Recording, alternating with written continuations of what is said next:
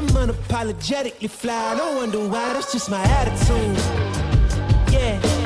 Okay, hey, that's just my come on.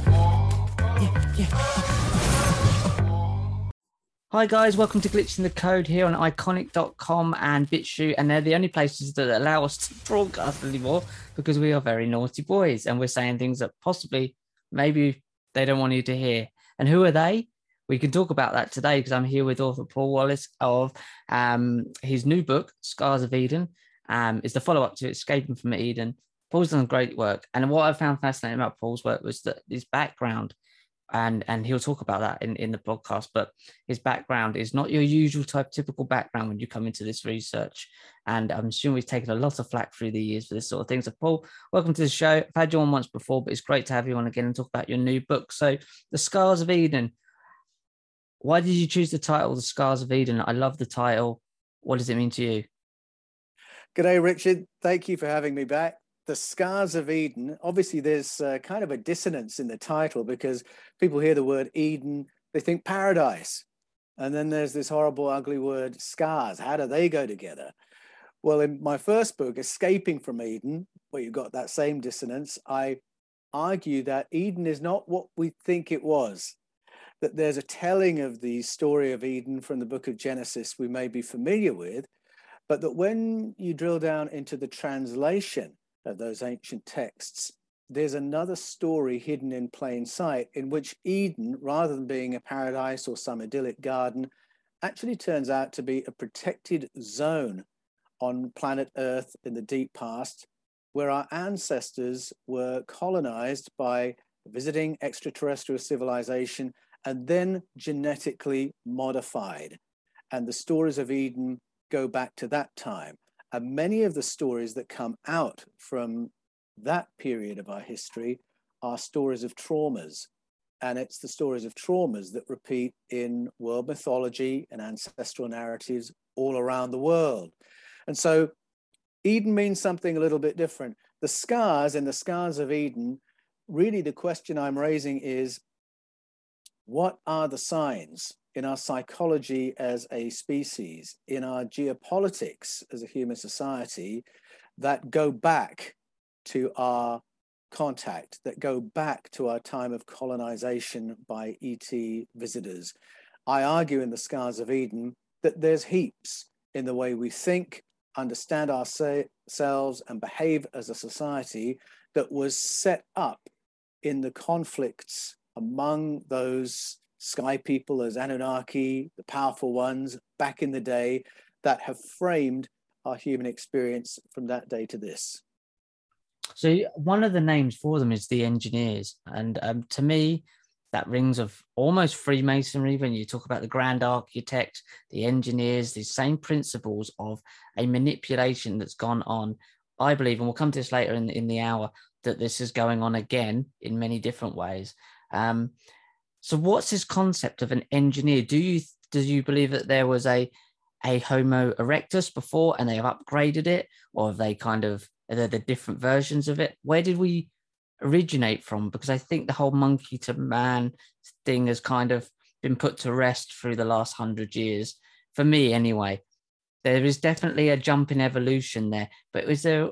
So what is your take on who these engineers are? Definitely a jump in evolution, and one of the greatest minds in the history of certainly Western philosophical thought, although you could argue he's more global than that, is Plato. And 2,500 years ago, he was pointing out there's a jump in our evolution that we can't explain. And he held to a view of our origins that had within it the idea of us living on the planet and developing, or to use more modern language, evolving on the planet. And then he said there was at least one intervention when others arrived, another species, another civilization, genetically modified us and upgraded us in terms of intelligence, consciousness, and ultimately our ability to become a technological species. Plato came to that view because he had gathered information from esoteric traditions from all around the world, from applying logic to things that can be observed. That was the view he put forward. And as I did my research for Escaping from Eden, I came to exactly the same conclusion on the basis of listening to ancestral narratives from every culture on the planet. But in terms of the monkey to man question, I think one of the most interesting narratives to follow is that comes from the Mayan tradition. And you can read this in the Popol Vuh, which was an expression of the Mayan story that came out of Guatemala.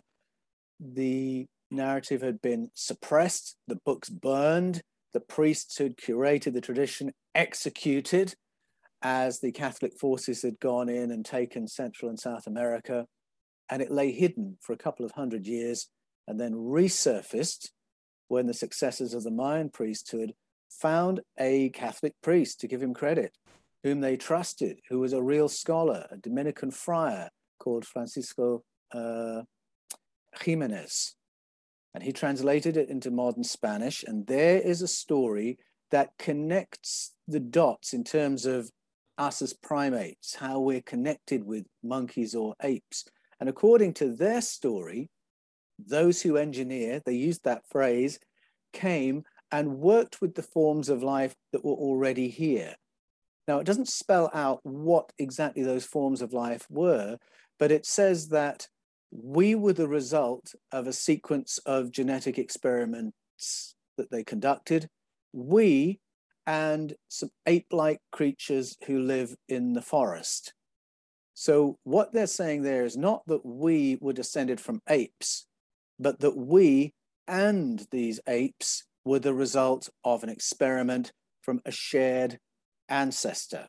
And so that strongly suggests that they were working with some kind of a primate, upgrading us, tweaking us until they got us to this point.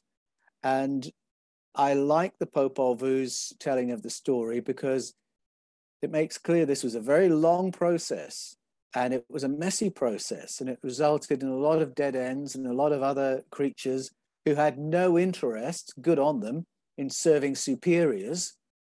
And then they produced a Homo sapiens sapiens that was us, only we were a bit too smart to be managed. We were too good at precognition, too good at anticipating things that would happen, too good at remote viewing. Our telepathy was too good. And they found that was too much. What they wanted was a workforce who they could just give instructions to. And so they had to downgrade our abilities. And the story goes, they had an emergency meeting saying we can't manage these humans. How can we downgrade them? And so the chief genetic engineer, Quetzalcoatl, comes up with a vapor that when sprayed over human populations, brain damages them to the point where they're limited to their 5 physical senses or have to rely on what an authority tells them. And they found they could work with that. So that's a really curious story because it addresses questions of our past. Are we connected with apes? You look at us, it seems pretty obvious we are connected, but what is the connection? And then it speaks to the present and our future because there's this question of our potential. What's our natural level of ability? What are our powers in our healthy natural state, absent of things being thrown into the environment to brain damage us? There's so much to unpack there. And I think people will be listening to that, be wanting me to ask the question. That seems to be like where we are now. And I want to come back later on to talk about the flood. And there seems to be like and you hear this term, the Great Reset right now. To me, that seemed like there was something before that. We go back to the Anunnaki, and that goes before the Great Flood.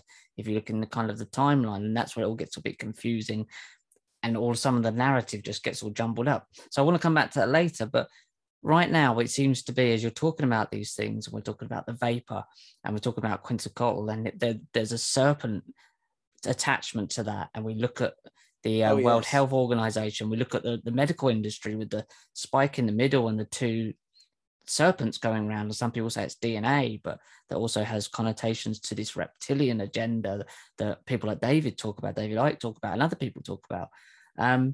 These are themes that go along. Do you think that these same people or same beings that were there doing that could possibly still be here doing it again And that's what we call the black nobility, these European bloodlines that go way back to Mesopotamia. It seems to be that they haven't gone away. There's clearly someone orchestrating, especially the madness that's going on now. Do you see any correlation there too, or am I just completely off the boil? Well, our ancestors bequeathed to us a great array of stories that would seem to say that we will never understand what's going on in the world until we realize that there is a layer of governance over human affairs that is higher than all the human political leaders and structures that we're familiar with. They all point us to a layer of powers who are pulling strings above what is obvious and visible. Well, why? Why do they all say this? And if it was true in the past, why would it be any different today? I think one thing that may have changed since the stories that were left to us by the ancient Sumerians, for instance, who talked about the Anunnaki, and their story is particularly interesting, I think, because if we listen to the Sumerian and the Babylonian stories in particular, what we have there is a story of visitors coming, colonizing our planet, and not just using us as a workforce, but giving us all the accoutrements to build a technological society. So all of a sudden, from out of nowhere, we have farming, city building, legal systems, money systems, so on and so forth. It all seems to happen in one great hit. And people who study human origins have long acknowledged there is a mystery to the sudden appearance of the Sumerian culture that had all that in place. And then the Babylonian story of Oannes and the Apkallu also tell that story of visitors coming and providing us with all that. But I think something may have changed since the days described in the Sumerian and Babylonian story. And that is, I think, far more ET civilizations are involved in Project Earth than in the deep past. And when Haim Eshed, the former chief of space security for Israel, said just before Christmas that on the basis of his experience and knowledge, bearing in mind he was the brigadier general who held that position for 27 years, head of space security for Israel, he said he believed that we are already in contact with an intergalactic federation, in contact at a covert government level, but that the federation has chosen not to self-disclose until humanity's understanding of space is a little bit more developed. Now, anyone who reads ancient ancestral narratives would have said, yes, we knew that. Anyone else, their jaw should have dropped, because here is a very credible, authoritative person saying, yes, we're in contact, and we're in contact with a lot of visitors. The difference, I think, between Haim Eshed's Intergalactic Federation and the Sky Council of the Bible, or the Sky Council of the Sumerian stories, is I think far more demographics have become involved. I think some of those who were here before are still here today. I very much hope some of them are, because some of our ancestral stories talk about visitors coming and helping us. So Native American story, Aboriginal Australian story speaks of people coming from the Pleiades and nurturing human society. So I very much hope they're still part of this federation. The Dogon people speak of the people of Sirius in very positive terms as well. So I hope they're part of the mix as well. And I think the reality that we're looking at is that above and beyond the human governance that we can all see and hear, there is a great body of civilizations who want hands-on in the development of Project Earth. And some are warmly disposed towards humanity, Pleiadians, people from Sirius, others as well. And then some they're totally indifferent to us. Like many of the ancient stories of dragons, they're indifferent to us, or they regard us as fodder or as plants to be harvested, or they're just here for what the planet can offer. And so The question is, what's the balance of power on this federation, on this council? How can we engage intelligently with it? Do we have representation on that council that is going to nudge things in a positive way? And I think at the moment, there must be some kind of a crunch, some kind of an instability at that level, which is why we've had so much more soft disclosure happening, which is almost an insurance against it becoming blindingly obvious that we've got this kind of company. Did you think a lot of people have been saying that that do this research, and myself included, who are concerned about a fake alien invasion being one of the useful tools for manipulating humanity? It's the one world order. We must come together. I don't know what president it was, but it said, imagine if there was an invasion how we'd all come together. I think these people are not trustworthy. So would it be possible that we need to keep an eye out for a fake alien invasion type thing, that would give more governance over to the new world order type one world system, which regardless of what could happen, giving them far more power into small amounts of people's hands would give them like the ID pass that's in New York already, the key to New York, which is horrific. I'm concerned about fake alien invasion. What are your sort of thoughts on that sort of thing?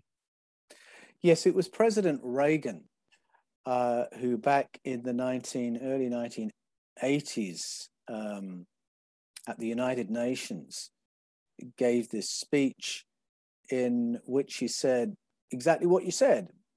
Would we not behave differently? Would we not come together if we faced an alien threat of war? And it was an unusual form of words. And everybody sat up and noticed and thought, okay, he's talking about we'd come together if we were attacked by aliens.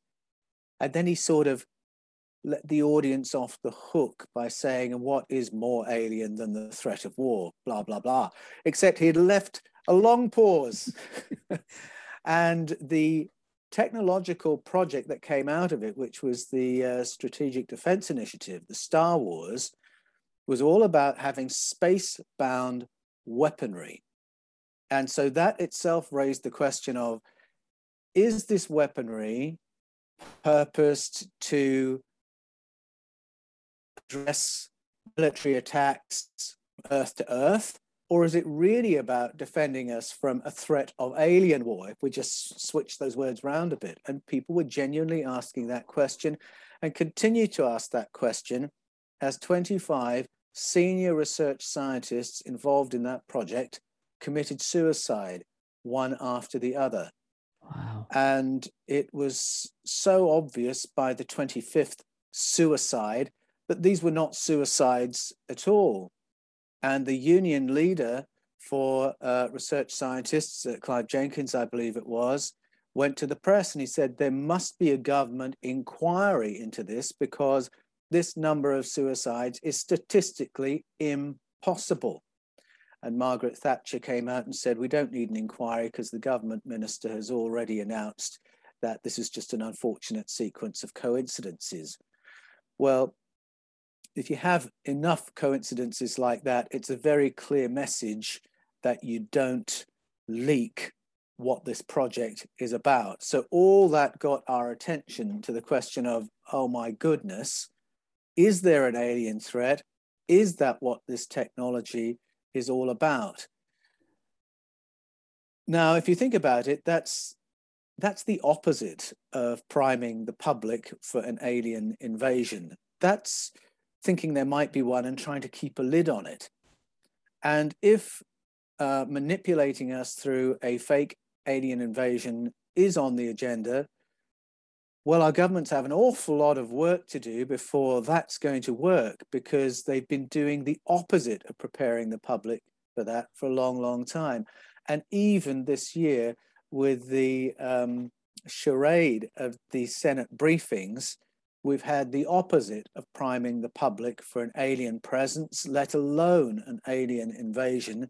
There was just enough in the report for anyone who read it closely to raise money from US government to go into technology related to the UFO threat, because that is how it's framed. That is how money is raised for this kind of research.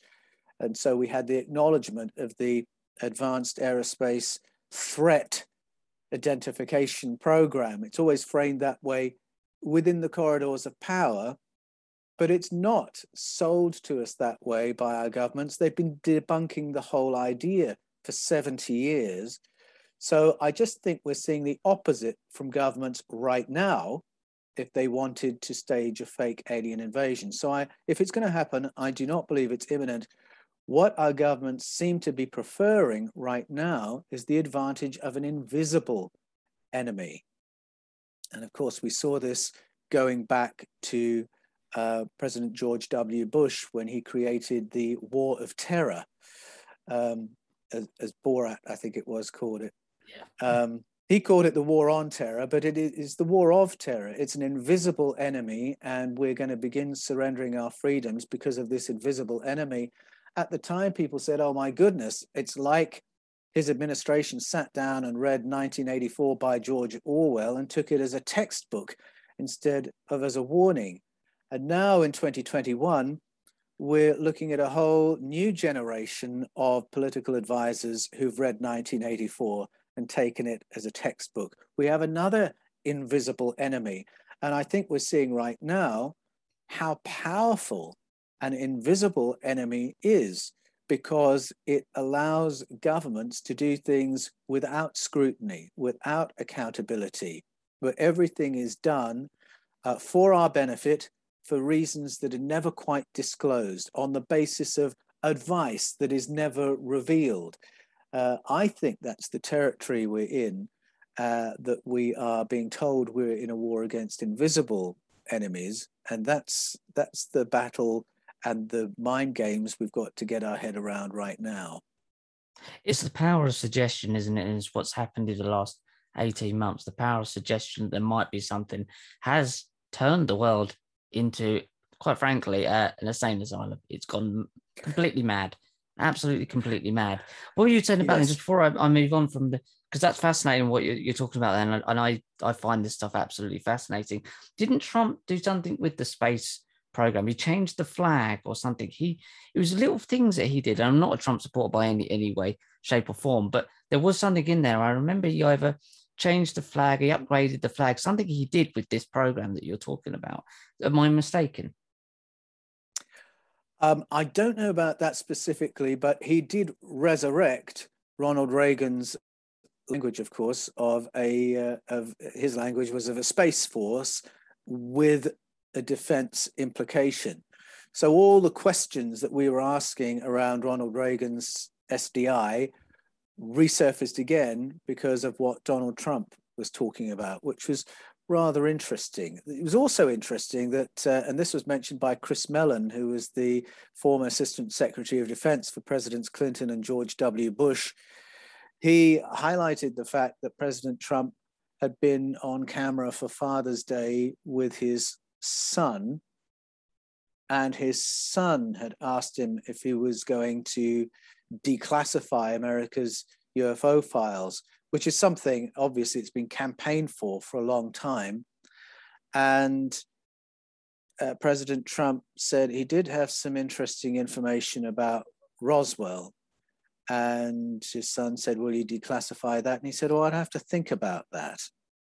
Well, people raised an eyebrow about that, because if presidents like President Clinton and President Obama couldn't get a briefing from the Pentagon about its knowledge of the UFO phenomenon, people thought it's very unlikely President Trump will have been given more information than they were. But that's only if we're talking about official channels. And it seems clear in the last 4 years, since the leaking of the Tic Tac video to the New York Times, that there's a lot of leakage through unofficial channels as a way of moving the conversation forward and getting a bit of what we call soft disclosure out there. So I actually think he may have had privileged information about Roswell. And of course, what could still be interesting about Roswell all these years later, 74 years later, if it didn't have to do with the ET aspect of the story? What I find fascinating about Trump is, well, a few things, but was the fact that his uncle was, I believe it was his uncle, was the guy that found Tesla's papers in his room that he died in, and the hotel that he died destitute in. Apparently it was his uncle that was the one that took the papers from the room. So Tesla obviously talked a lot about getting a lot of information for his inventions from ET races. He said he was in contact. That's where a lot of his ideas came from. And I find that fascinating as well. And also the book that was written way many years ago called, I think it's like The Adventures of Baron Trump. And it talks about him and a dog, and it's very bizarre. You see how it plays out. There's clearly something big going on here, a big game that we don't understand, or we do understand. And I think people that have done the conspiracy research can have started to piece this together really quickly. Do you see this kind of, as you say, you said before, this attack of suppressing people's understanding, this whole madness that has sped up with this suggestion of a enemy at the moment, this mind virus, if you want to call it that, is because they don't realize that actually people, hundreds of thousands, possibly millions, are starting to piece this big puzzle together across many different aspects, like the stuff that you do or David does, or the stuff that is all different stuff, but it does connect. And they're starting to realize that actually they're getting close now. The bigger picture's starting to focus in. Yes, I do think there is something seismic happening at the moment in terms of people questioning the stories they've been told and waking up to other layers of reality. So people engage with me who've read The Scars of Eden or Escaping from Eden of every age. Every week I hear from people, every week, it's every day, in fact, who in their 60s, 70s are saying, I'm now realizing, and they will talk about another layer of consciousness. They will talk about close encounters. They will talk about this covert layer of government, so on and so forth. And I know people get irritated by this language, but it is like there's a great waking up going on. And an awake, alert, questioning, thoughtful populace is far harder to manage. And you see through history that governments do try and modulate how conscious or alert their people are. So this translates into how much education they're provided, how much information they're provided with through the media, how much freedom is allowed to journalists. Now, these are all very topical questions right now. Certainly in Australia, last year in education, for instance, the government came out and said they were going to take financial action in relation to the universities to ensure that the universities moved more towards providing the market with industry-ready humans. Robots, basically. So a move away from education to industry-ready humans. But that's almost the same language as the Popol Vuh, where those who engineer say, let's engineer for ourselves avatars who are just bright enough to do the work and bring us our food. So it happens at the level of education. In the same year, there was a brutal attack on journalistic freedom in Australia, just in time for the government managing the pandemic, and we've seen the journalists are absolutely terrified to breathe in this environment under pain of all kinds of threats. So managing information, managing education. Another way it's done, if you, I mean, go and watch the movie Gladiator, and it very nicely summarizes the Roman Empire's approach to things, which was that if we keep the people sufficiently entertained, yeah. And incidentally, in other languages, the word for entertainment is distractions. If we can keep the public distracted with heaps of entertainment, then we can do whatever we like. And that was the Roman approach. When the Romans wanted to take new territory, one of the first things they did was to provide And it sounds so altruistic. Libraries, theaters, leisure centers, because the people would be happy if they had those, and then we can just run things and siphon everything out of the local economy and benefit from sitting at the top of the economic tree. So that's another example of things we can do to dumb the people down, give them more TV channels. It would be the modern version of that. So you've got it happening on that level as well. And then, of course, you've got the story of the vapor being sprayed over populations to actually brain damages. And in my own lifetime, I've seen that play out in the 1970s, journalists exercising their journalistic freedom, thank goodness, cottoned on to the fact that there were researchers around the world pointing to a connection between the fumes from vehicles using leaded fuel and brain damage of our children. And it was brain damage at a massive scale. And the research was pointing to the fact that people who lived in polluted areas and inner city areas and went to schools that were surrounded by idling traffic, that those kids were less intelligent and more aggressive. And you can see why that would be quite a difficult and controversial bit of research to do, but there was lots done, and they were successful in showing a correlation. And that's why we're now driving hybrid cars or cars with lead-free fuel, because it turned out we were brain damaging our children. Go back to the Roman Empire, and it turns out the levels of lead in the city water in Rome were 100 times higher than in the regions surrounding Rome. Now, I know historians differ as to whether or not this had any impact on the public health in Rome, but 100 times higher, I think, sounds pretty significant, just speaking as a lay person. And so those two experiences, again, ought to make us alert and asking the question, what's in the environment? Why are we finding heavy metals in our oceans, in our soils? What's in the air we breathe? Because we are seeing health storylines that are very worrying. To do with conditions that we now just regard as widespread, endemic, cancers that didn't used to be there, food intolerances that didn't used to be there, mental health issues that didn't used to be there.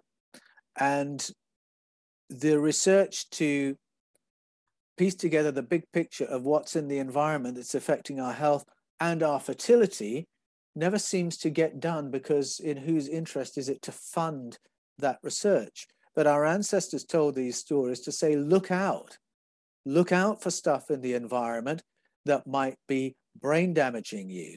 Look out for being manipulated with entertainment while the powers do something else. Look out for being manipulated with invisible enemies. I mean, that's there in 1984.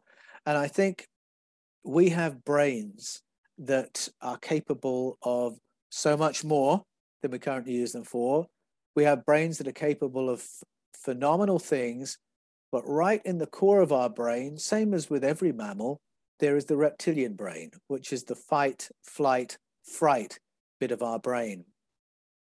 And if we allow ourselves to be fed constant terrors and fears, that's the bit of the brain that gets engaged, the most primitive part, the bit that doesn't think very well or very creatively.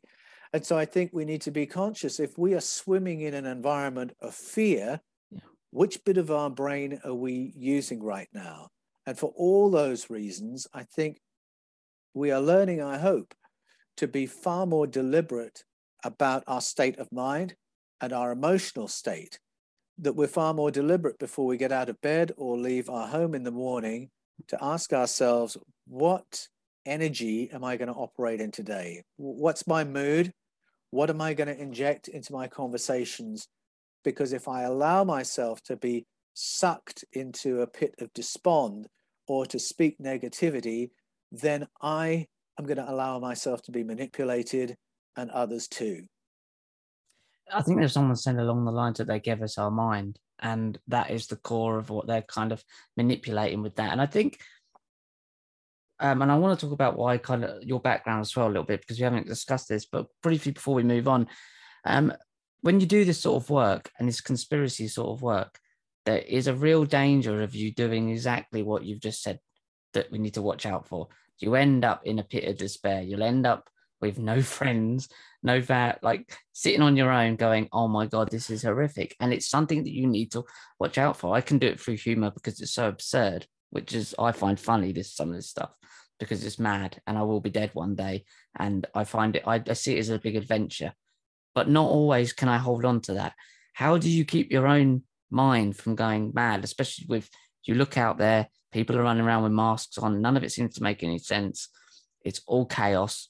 Out, and they're going to give us the order out of chaos. We know that. You're quite privy to what's going on, obviously. How do you stay sane and not go down these dark ways doing this sort of research? Because especially with someone of your background, and I've just also really briefly described how you came to this, because you've got a background in the church, haven't you? That's where you come from. Yes, that's right. My journey onto this territory has been through 33 years in Christian ministry. I was a church doctor, a church planter, theological educator, training pastors, and an archdeacon for the Anglican Church. And so a lot of that work has been troubleshooting and fixing. And that's an environment too, where you have to look after your mood very carefully, because you see the worst aspects of church life when your work has that kind of a focus of troubleshooting and fixing. And in the present day, I'm very fortunate that my wife, Ruth, sees things in a way that's entirely similar to the way I see things. So we look after each other to an extent, and we notice if we're just dipping a bit in our energy or our hopefulness, and we snap each other out of it. I've got young kids who are superb at snapping me out of it, because they have all sorts of other delightful stuff going on in their lives. I have two cats who are very good at moderating my mood as well. Any cat owner will tell you that if a cat comes and sits on you and purrs, it's resetting you emotionally. So I've got all those advantages, but I do think we need to be very deliberate about looking after each other and encouraging one another, because you're quite right that when you research these things, it can be very isolating and your friendship circle can diminish. And in extremists, this hasn't happened for me, thank goodness, even your family circle can reduce a bit. You have to be very deliberate about ensuring that you're keeping company with people who love you, respect you, and even better than that, share a lot of your perspectives, because that way we can keep our energy up, look out for one another. But it is just a fact that we have to get beyond understanding what's going on, because if we only get to that, it's easy to feel totally disempowered if we're being manipulated by a covert layer of governance. What on earth can I do about that? But you've got to transcend that. And for me, I'm fortunate that where my research has led me is to questions of human potential. And I believe that our natural healthy state, when we look after each other, when we look after ourselves, when our diet, our lifestyle, our social lifestyle is such that we're mentally healthy, physically healthy, our potential is enormous. And I'm interested in switching that potential on. And I think as long as you've got that appetite and that hopefulness, then you can dodge the soup of negativity. I think you've got to be very conscious that there are things in the environment, whether we're talking about iconic entities or just what's in the media, or just what happens when you walk into a masked town, that are going to pull us down if we don't deliberately inject other things into our lives. So I think you just have to be conscious about it, deliberate about it, and make a point of pushing through the coming to terms, get onto the other side of that and say, all right, well, how am I going to live in this world? How is my family going to thrive in this strange, crazy, insane world? And how am I going to operate at a level that is not fear-based and at a level that is excited about all the things I'm going to do and learn in this material life. One of my favorite books is Man's Search for Meaning. Do you feel like it's an incredible book. It's a very small book, so guys, go out and read it. It wouldn't take you long to read it, but even the title tells it all, really. But Man's Search for Meaning, do you feel like you were put here to discover this information? Is this your purpose and your adventure? I see this as my adventure doing this kind of things, and I've reframed it in the last couple of years as say to almost as a way of coping. But do you see this as your journey, your adventure here to uncover this information, and you see it as an adventure, almost like childlike wonder of come back into your world? Because this stuff does give you like a understanding of, oh, it's amazing. This place is amazing. Yes, it does. It's mad, but it's amazing. And I'm not going to be here long, so I just want to like try and figure it out because it's mad. I agree with everything you've just said, Richard. And I think I'm so glad you've said that, because if you get into this research, you have to make it your play. Yeah. You have to enjoy it. And every time you uncover something and think, oh my goodness, you really need to milk that wonder and amazement at what you've just discovered and share it with those that you can share it with. And what you just said about your strategy, well, that was Viktor Frankl's strategy, wasn't it? Which he learned, was he in Auschwitz and Dachau? I believe so, yeah. I believe he got moved from one to the other, but either, it's horrific. He obviously was in an environment that could well have destroyed him, and the thing that enabled him to survive psychologically was the moment he started asking the question, what am I learning about humanity right now in this horrible situation? And he started planning in his mind, because he was a professor, what the lectures would be that he would give after the war that would arise from all the things he was learning in this ugly situation. And it was because he flipped himself back into teacher mode and learning mode that he was able psychologically to survive what was happening. And interestingly, I find there's a moment in the New Testament where the Apostle Paul had to do exactly the same thing, where he and his team all believed they were going to die, and they reached a point of despair. And he said, the thing that flipped me round was to realize this might be happening to us in order to benefit others, to consider the possibility they might survive and then have something to share, insights to share out of that experience. Now, he only says that in a very few sentences, but that's the journey he describes. And I think if you've got a teacher's mindset of, I have to share what I'm finding out, it helps you to sustain and to get through things, because it gives you a means of processing stuff. It gives you that impulse to, I've got to get my head around this in some way, shape, or form. And even if I only get as far as there's this layer of stuff happening that is not rational, that might be giving you enough of a handle to cope with the thing that's happening. But you've got the same impulse I do, Richard, that you have to share the journey. And I think it's a teacher's mind that has that impulse. If you've got that, then you've got a great tool for surviving and even thriving in the strangest and even most distressing of environments. So I kind of what we're talking about, we're coming around here to talk about faith.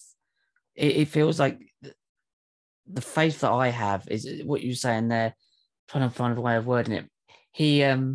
Victor, he gave himself a future. He changed his vision of the future. There was a reason for him being there. And then he planned out his future in his head that I will use this in the future to help others. So now my reason for being here is completely different.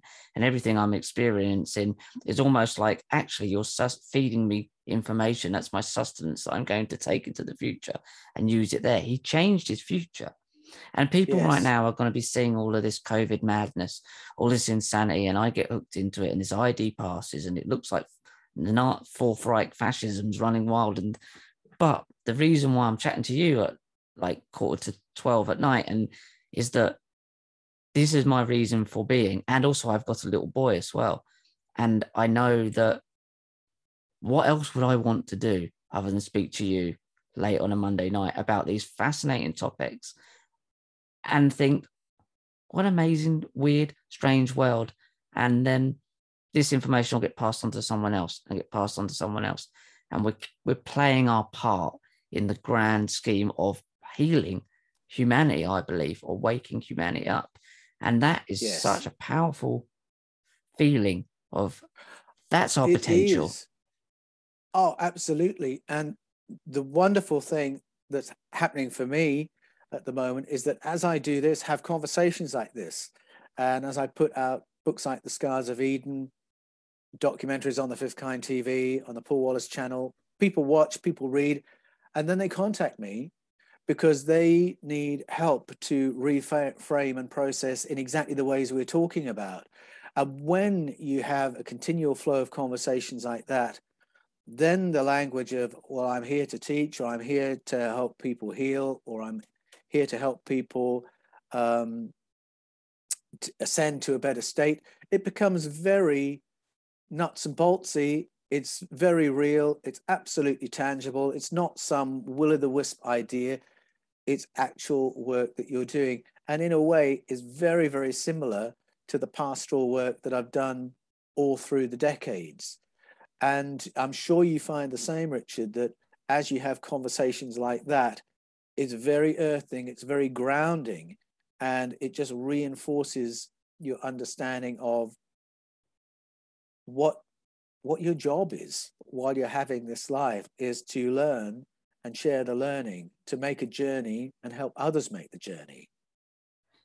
So My partner, she's started up a Reiki business, and that's her healing. And she's also a dental nurse, so she helps people and cares for people all day long doing that as well.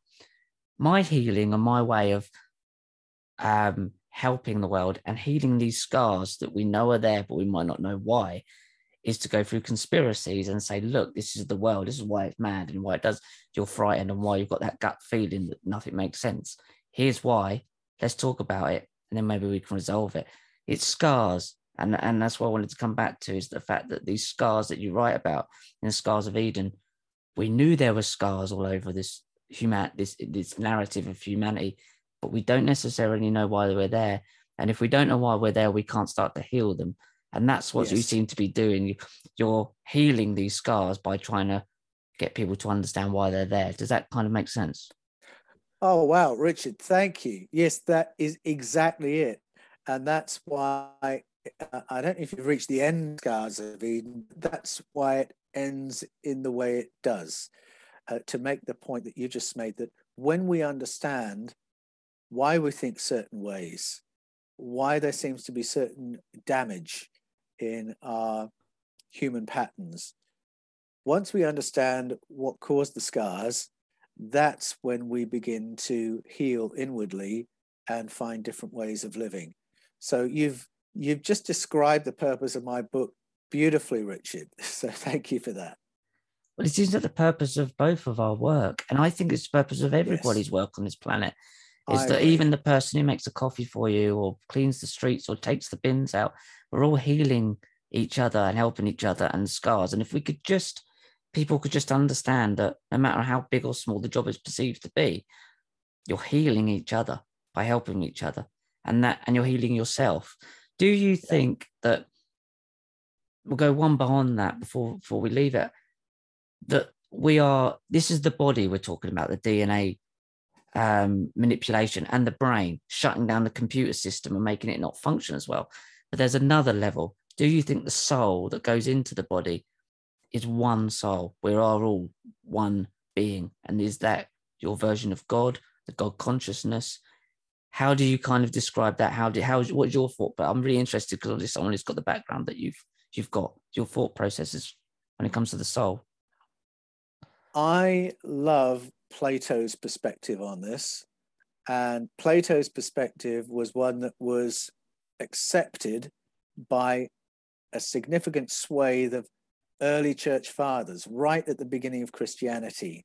And then it kind of got forgotten. But rediscovering Plato for myself, I realized he had this very empowering understanding of our consciousness and of God. He believed that in the beginning was consciousness. that consciousness preceded the material universe. He believed that there was this unified field of intelligence and consciousness that then fractalized to form the material universe, which exists in order for the consciousness to experience itself. And that our consciousness is derived from source consciousness. It seems an obvious thing to say, really, if you put it that way. And so we begin as aspects of the consciousness of the cosmos, this unitary consciousness, then we individuate and have these apparently separate experiences as conscious beings, except we get glimpses we're connected. You know, when we have telepathic connection, or when we are carrying the memories or experiences of another person, or we suddenly experience the death of another person that we're not even related to. It just gives us the hint that our consciousness is all connected. We're all here on a learning journey to learn stuff. And then after this material life, we enrich the whole again with what we've learned on the way. That was Plato's view. It's actually there in the Gospel of John, because that's how Jesus understood himself, if we take John's Gospel to be an explanation of that. And that's how I see the journey as well. And I think it can, if we can get that feeling and thought into our bones, I think it allows us to live with far greater confidence. Like you were saying earlier, see this as an adventure. I'm here to have experiences. I'm here to learn stuff.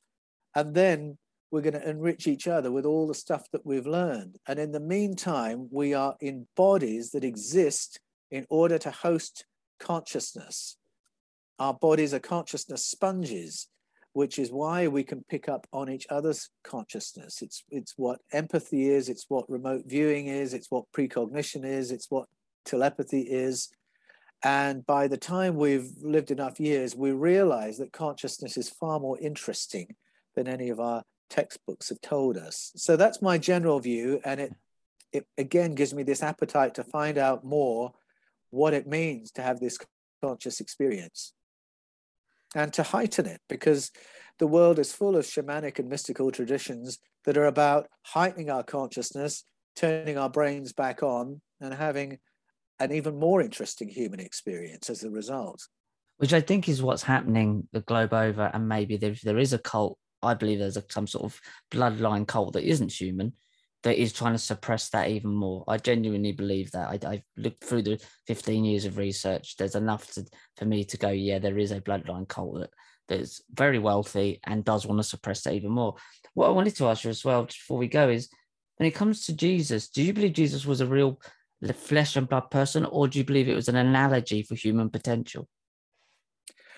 It's a great question. The Gospels were written by highly intelligent philosophers and theologians.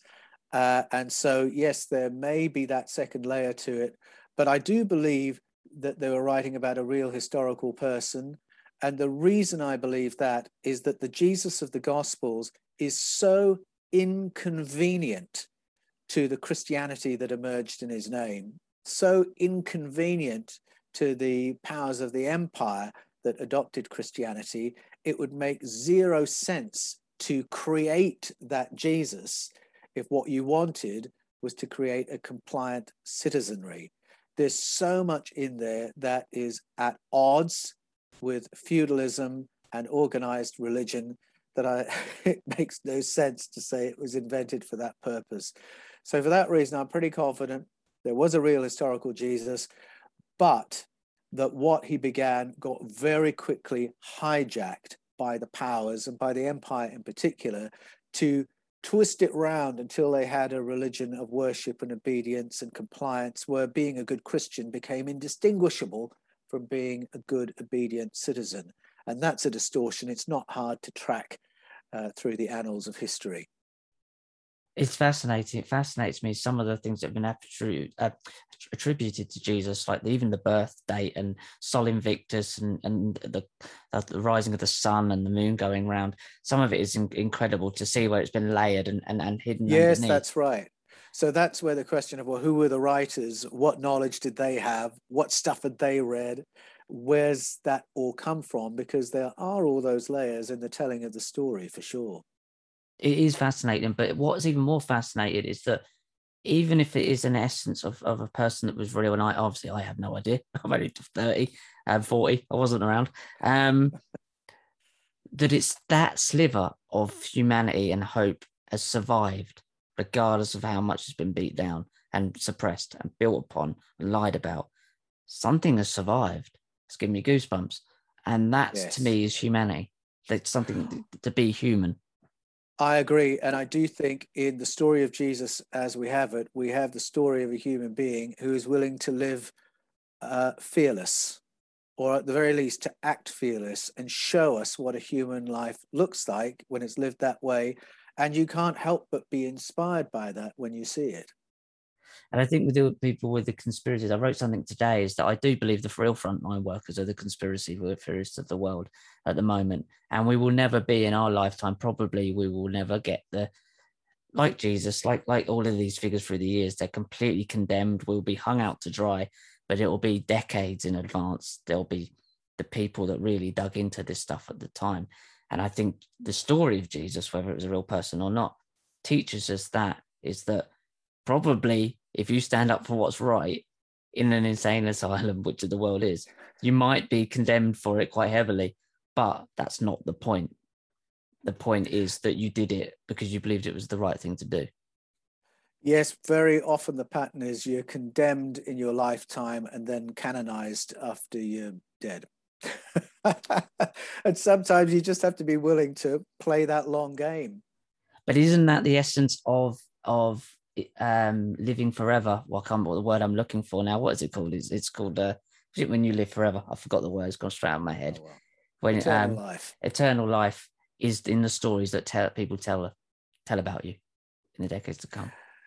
Yes, I think, again, coming back to what you were saying before, Richard, if you can have a framework of what's my contribution, what am I sharing that will help people, then you really can take a long view and take pleasure from the fact that things you might be recording right now or writing right now can actually be like a depth charge that will continue to have an effect long after you've gone on to whatever follows this material life. I take pleasure from that for sure, but I'm very excited by people engaging right now and having conversations like these with people. So to wrap it up, Paul, thank you for your time and thank you for getting up so early and willing to speak to me. And I'm glad you're feeling better this week. How would people like you like to be remembered for your work and your books, and what have you got coming up that you would like people to know about that's gonna add to your legacy and live beyond your earthly years? First of all, I want to affirm people who have seen things that have shattered their worldview and then find they're in good company. People who've had anomalous experiences, close encounters. I love the fact that they'll talk to me and say, thank you, I feel affirmed. I actually feel sane now because you understand what I've seen or what happened to me. So I love that that's happening. I'm very happy that that will be part of my legacy. But the other side is waking up to our potential and to find people who have a fresh appetite in their life, whatever decade of life they're in, because of waking up to the kinds of things I'm talking about. So that kind of impact I'm really excited about. And if my books can put into mainstream conversation these aspects of who we are as a species, what's the truth about our origins, what's the truth about our potential, then I'll be very, very happy. So where can people find your work, Paul? You can go to Amazon, Barnes & Noble, Kindle, Hive, Book Depository, wherever books are sold, you'll find The Scars of Eden and Escaping from Eden. And if you want to get into conversation with me about what you're reading there, I love to dialogue with my readers. You can go to The Fifth Kind TV on YouTube, go to the Paul Wallace channel on YouTube, go to paulanthonywallace.com, Anthony with an H, Wallace, W-A-L-L-I-S.com. And you can follow my research, get in contact with me through the website. I do coaching with people through the website, and we can have some conversations. Well, thank you for your time, Paul. Guys, I hope you enjoyed that. I will put all the links below to Paul's work. Please do grab his books. I've got both his books. I haven't finished the second one yet, about halfway through it, but I'm a big fan of the first one. And the second one's a great, I love the accounts. The second one talks about more people's personal accounts of what these things are going on and these different experiences they had. I've had a few experiences myself through the last sort of 20 years. and does change your view, changes your worldview. One happened not even that long ago, about a year ago. But guys, I'll put the link below. Thank you, Paul, for your time. Thank you for getting up so early. And I will speak to you soon. Take care. It's been a pleasure. I'm unapologetically fly. No wonder why. That's just my attitude. Yeah. Okay, hey, that's just my. Come on. Yeah, yeah.